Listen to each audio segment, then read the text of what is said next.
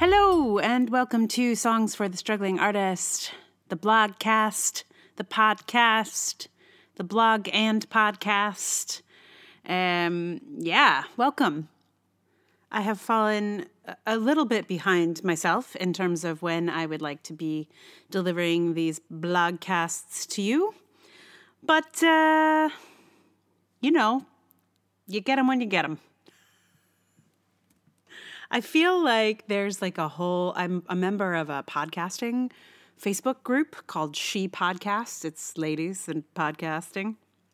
And um, I, I, I, mean, I'll be honest, I, I, don't love this group. I don't love probably any Facebook group that I'm in, but the, but this one, uh, there's a lot of people trying to like get podcasting right like they're like, is it okay if I and whatever the thing is, like, is it okay if I if I I, I can't even think. Like there's so many things that people are like as if there's some rules somewhere about how this goes. Anyway, one of the things that everybody's very concerned about is is releasing podcasts consistently and on a particular day and not missing a day and you know, I understand why that seems important. And uh, if you are a listener and you're frustrated by the fact that it's usually Mondays but sometimes isn't, I apologize to you. But also, you know, it's life, right? Like it moves, it's flexible.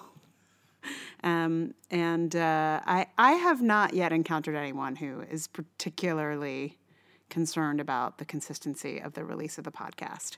I mean, listen, if you it, like when I get a podcast from WNYC or like an official podcast channel, like, yeah, I, I'm like, oh, where's my Thursday podcast? And it, when it doesn't come out, I'm sad. But that that's, I mean, you know, I'm a person, not a radio show. Yet, I will consistently release these things when I am paid radio salary. How about that? Like when this thing actually starts to pay me any dollar bills, uh, th- then you know we can we can talk about being consistent. um, anyway, I love you guys. Thank you. um, so today's um, today's blog cast is um, inspired by two books that that came out kind of around the same time, and I went to book signings for them um, like one day after the other, which was pretty awesome. Um, and they are two books by uh, one is by Rebecca Traister and the other is by Soraya Chemaly, and uh, yeah, they're both amazing. I, they're and they're really interestingly different from each other. They they complement each other really well. Um, what's funny is I got both of the books at the same time, so then I had to decide which one I was going to read first, which which was um, a, a, hard decision. Um, I went with uh, Soraya Chemaly's book because uh, it came out first, and um, there I knew there was a chapter about um, illness, so I I was interested in that particularly. So I started there. Um, and I will say her book made me angrier than Rebecca Traister's did because there's kind of more um, more accounting of like things to be angry about that I hadn't realized before. I mean, I, I I pretty much thought like, oh yeah, no, I've got the I've got the list, you know, the the list of things that many feminists like myself are angry about. Like, and there were a few things, um, which is basically what this blog post is about. One of those things um, that I hadn't even thought of, and there's there's quite a few in in Rage Becomes Her, Soraya Chemaly's book. Um, a, Rebecca Traister's book is more um, sort of historical, and uh, there are interviews, and it has a kind of um, I don't know, American uh, women historical perspective. Um, and there's a real like social movement drive to it. Um, I would say, I don't know, trying to distinguish between these books has been something I've been wanting to do, but not have not figured out exactly how to summarize. Um, I know Rebecca Traister in her um, library talk uh, that I went to um, recommended Soraya's book um, in a more from a more personal perspective. Like someone was asking a question about conflict and how to deal with um, mm, the rage of men. And so uh, Rebecca Traister's answer was like, actually, Soraya's book uh, deals with this a little bit more than mine. Um, so I think the two of them actually, I would love to hear the two of them talk to each other and find out what how they categorize each of the, each of the differences between the two books. But um, anyway, read both of them. I would say maybe take some time in between them, so you you'll do a better job than I have done in terms of distinguishing between them. Um, Rebecca Traister's book is called "Good and Mad: The Revolutionary Power of Women's Anger," and Soraya Chemaly's book is called "Rage Becomes Her," and they are both really, I think, important books right now. And um, if you're a woman, I think it it help, will help with the with the rage. Um, and if you're um, not a woman, I think it will help you understand what we're going through. I think we could all use it. We can all read it. Anyway, this blog is called Books About Anger and the Safety Tax. I can't tell if reading all these books about women's anger is helping or making things worse. On one hand, it is tremendously affirming to read about my current experience and all the reasons I have to feel the way I feel. On the other hand, I'm newly angry about things I thought I'd already worked through my fury about. Despite my lifetime awareness of the ways sexism has tied my hands, at the moment, each reminder of an old fact or a fresh perspective makes me newly furious. For example, Soraya Chemaly's framing of the safety tax on women is at the forefront of my new awareness. She points out that the threat of rape and sexual assault is so ever present that women have to take extra security measures, pay extra money to be safe, i.e., take taxis, live in safer, in other words, more expensive neighborhoods, park closer to their destinations. Now, personally, I've always been a little reckless in this fashion. I have been known to take a subway by myself at 2 a.m. I have generally just refused to pay the usual tax, I guess, and I've been relatively lucky. But the other night, after a show, when no subways came for over an hour, I started to get angry about this aspect of things all over again. I got home around 1 a.m., over two hours after leaving the show. And because the trains were a disaster, I ended up having to take the subway that drops me off 10 blocks from my apartment rather than the one that drops me two blocks away. I realized that the MTA basically just made my journey not just delayed, but exponentially more dangerous. Arriving home at 11 p.m. is a very different situation than arriving home at 1 a.m. Arriving 10 blocks away instead of two means my trip home is many times more dangerous. Now, the MTA is a disaster for everyone right now. Our governor has tanked the whole system, and everyone is having a miserable time. However, a series of decisions around it have also made things incredibly more risky for women. For example, trains used to shift their late night schedules around midnight. If you made it on a train before 12, you should be okay. Then the late night schedule shifted to 11. Not great, but still doable. Still enough time to see a show and grab a quick drink after. But now the late night schedule begins at 9:45 p.m. For women who are better at safeguarding themselves than me, this means that seeing a show means taking a taxi home. Every show women see just became much, much more expensive. While still at the beginning of my two hour journey home, I saw a woman hit the door of a trash train that was slowly passing. She was so furious.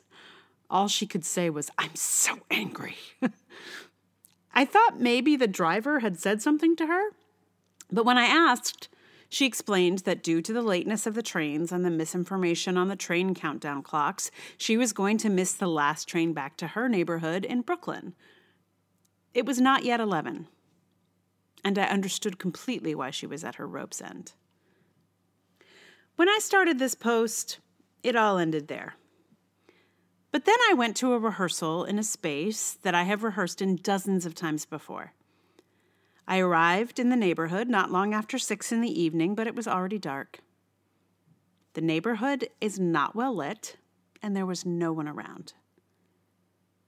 It's not as if I didn't know the place was the way it was. I have been there before. But this time, I realized that I was asking almost a dozen women to come there. This time, I realized that the building is dark. This time, I realized that it was a little foreboding. This time, I realized that the handy magnetic door entrance that only the renter has the key card for is not safe for anyone who might be stuck outside with no way to buzz in. On the way out, several of our actors waited in the lobby for car services. It was 10 p.m. It was dark. The walk to the subway may have been short, but it was deserted. A car service was a good idea. And car services aren't cheap. And you know what? That's a freaking safety tax that women are paying all the time. Already underpaid or unpaid, women in the arts are either taking giant risks to tough it out in out of the way arts venues or are spending money on cars. I never noticed it before, I think, because I was in a headspace of being a cool art chick who's super down to be anywhere, even dark, deserted urban areas, man. Anyway, this is one cool art chick who is now trying to raise some extra cash to compensate those ladies for their safety tax. So, after all that, I have to say that reading these books about anger and rage is, in fact, helping. I may be angrier in the short term, but in the long term, it's helping me make space to talk about something we never talk about in the arts I have been working in theater for over 20 years. I have literally never heard anyone discuss women's safety in this way. It's about time. Now, I can do something about it in my own little pocket of this universe. I recommend reading and I recommend doing. Okay, so that's that. Um, I did not raise quite enough money to cover everybody's safety tax uh, on this measure for measure that I was doing. Uh, but, you know, it, it at least raised some awareness, um, which is why I left out the section that was in the blog about the fundraiser still being open because it is closed. Although it, it will still take your money. So if you uh, are like, yeah, can't wait to contribute, um, you, you could. But the fundraiser is officially closed. Um, two things. Uh, one, uh, I have now two subscribers to my mailing list. Thank you to the two of you who have done it, one of which is my mother. So thank you, Mom. And uh, there is also another person. So that's two. Um, and if if you would uh, join that mailing list, then I will actually feel like it might be a list and not just a pair of people. Um, and the way to do that is to just go to my website, which is emilyrainbowdavis.com. And and then I'll have to figure out what to send you, of course. But but the, the, the, I have been advised that this is a better way to do things, and Lord knows I need to figure out a better way to do things. Um, so yeah, go go there if you if you can. EmilyRainbowDavis.com. Uh, the little pop up is the first thing that should pop up there, so it's you don't have to go any further. Uh, the other thing um, I will tell you is that I am in the process of building um, a second Patreon account. Um, currently, I have a pay per post situation, um, and that has been kind of for everything. And I checked in with my patrons about if I should just like make a switch to how I do that there, and uh, I got a response from four out of 19 people. Um, and that tells me that I should not mess with it. so I'm not gonna. Um, but what it does mean, I mean, I'm gonna mess with it a little bit in the sense that I'm just gonna kind of um, shape things a little differently. So my current Patreon account, which is a pay per post, pay per blog post, basically, um, is going to become uh, the songs for the struggling artist Patreon, which it kind of already is. Um, I'll continue to post the blog posts there, and um, the donations go directly per, like related to when I post a, a blog. Um, so that's happening. But then I'm also creating a, an additional Patreon, which um, will be uh, the membership model rather than the pay per post model. And I am currently figuring out what in the hell I can offer people and post there but I think it will be helpful. And once I have it going, um, hopefully I'll I'll be able to make some more creative um, stuff.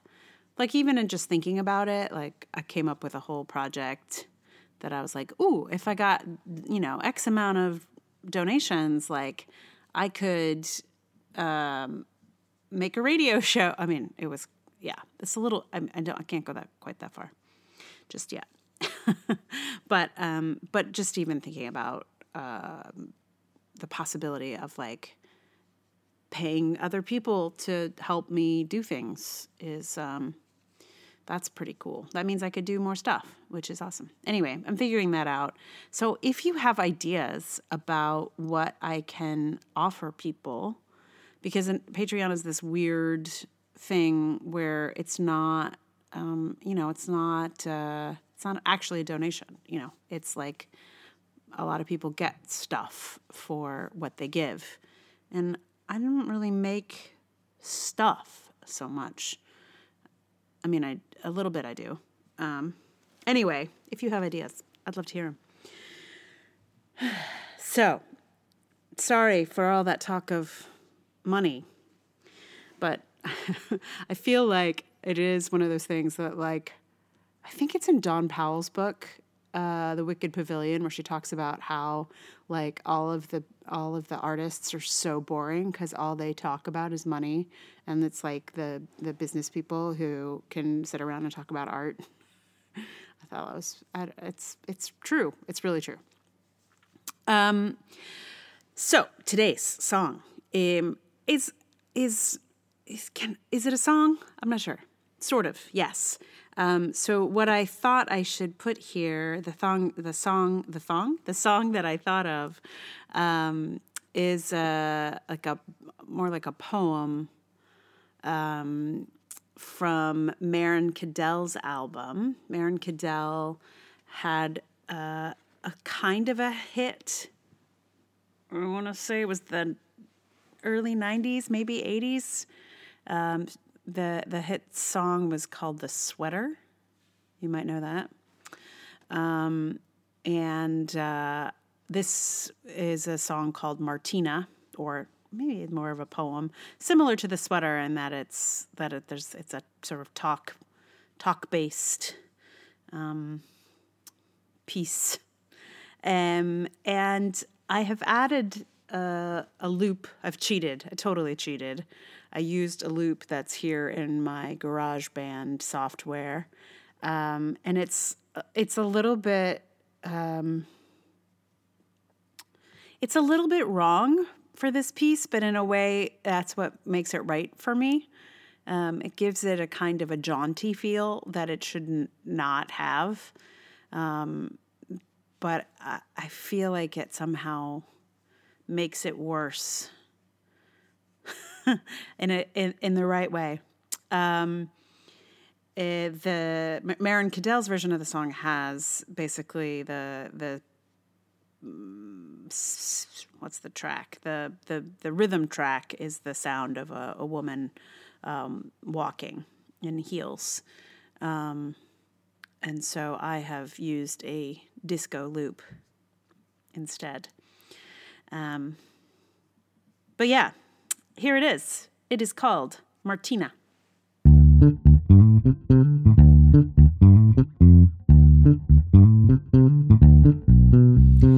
Pump, pump, blow the dump, the steaming sewers.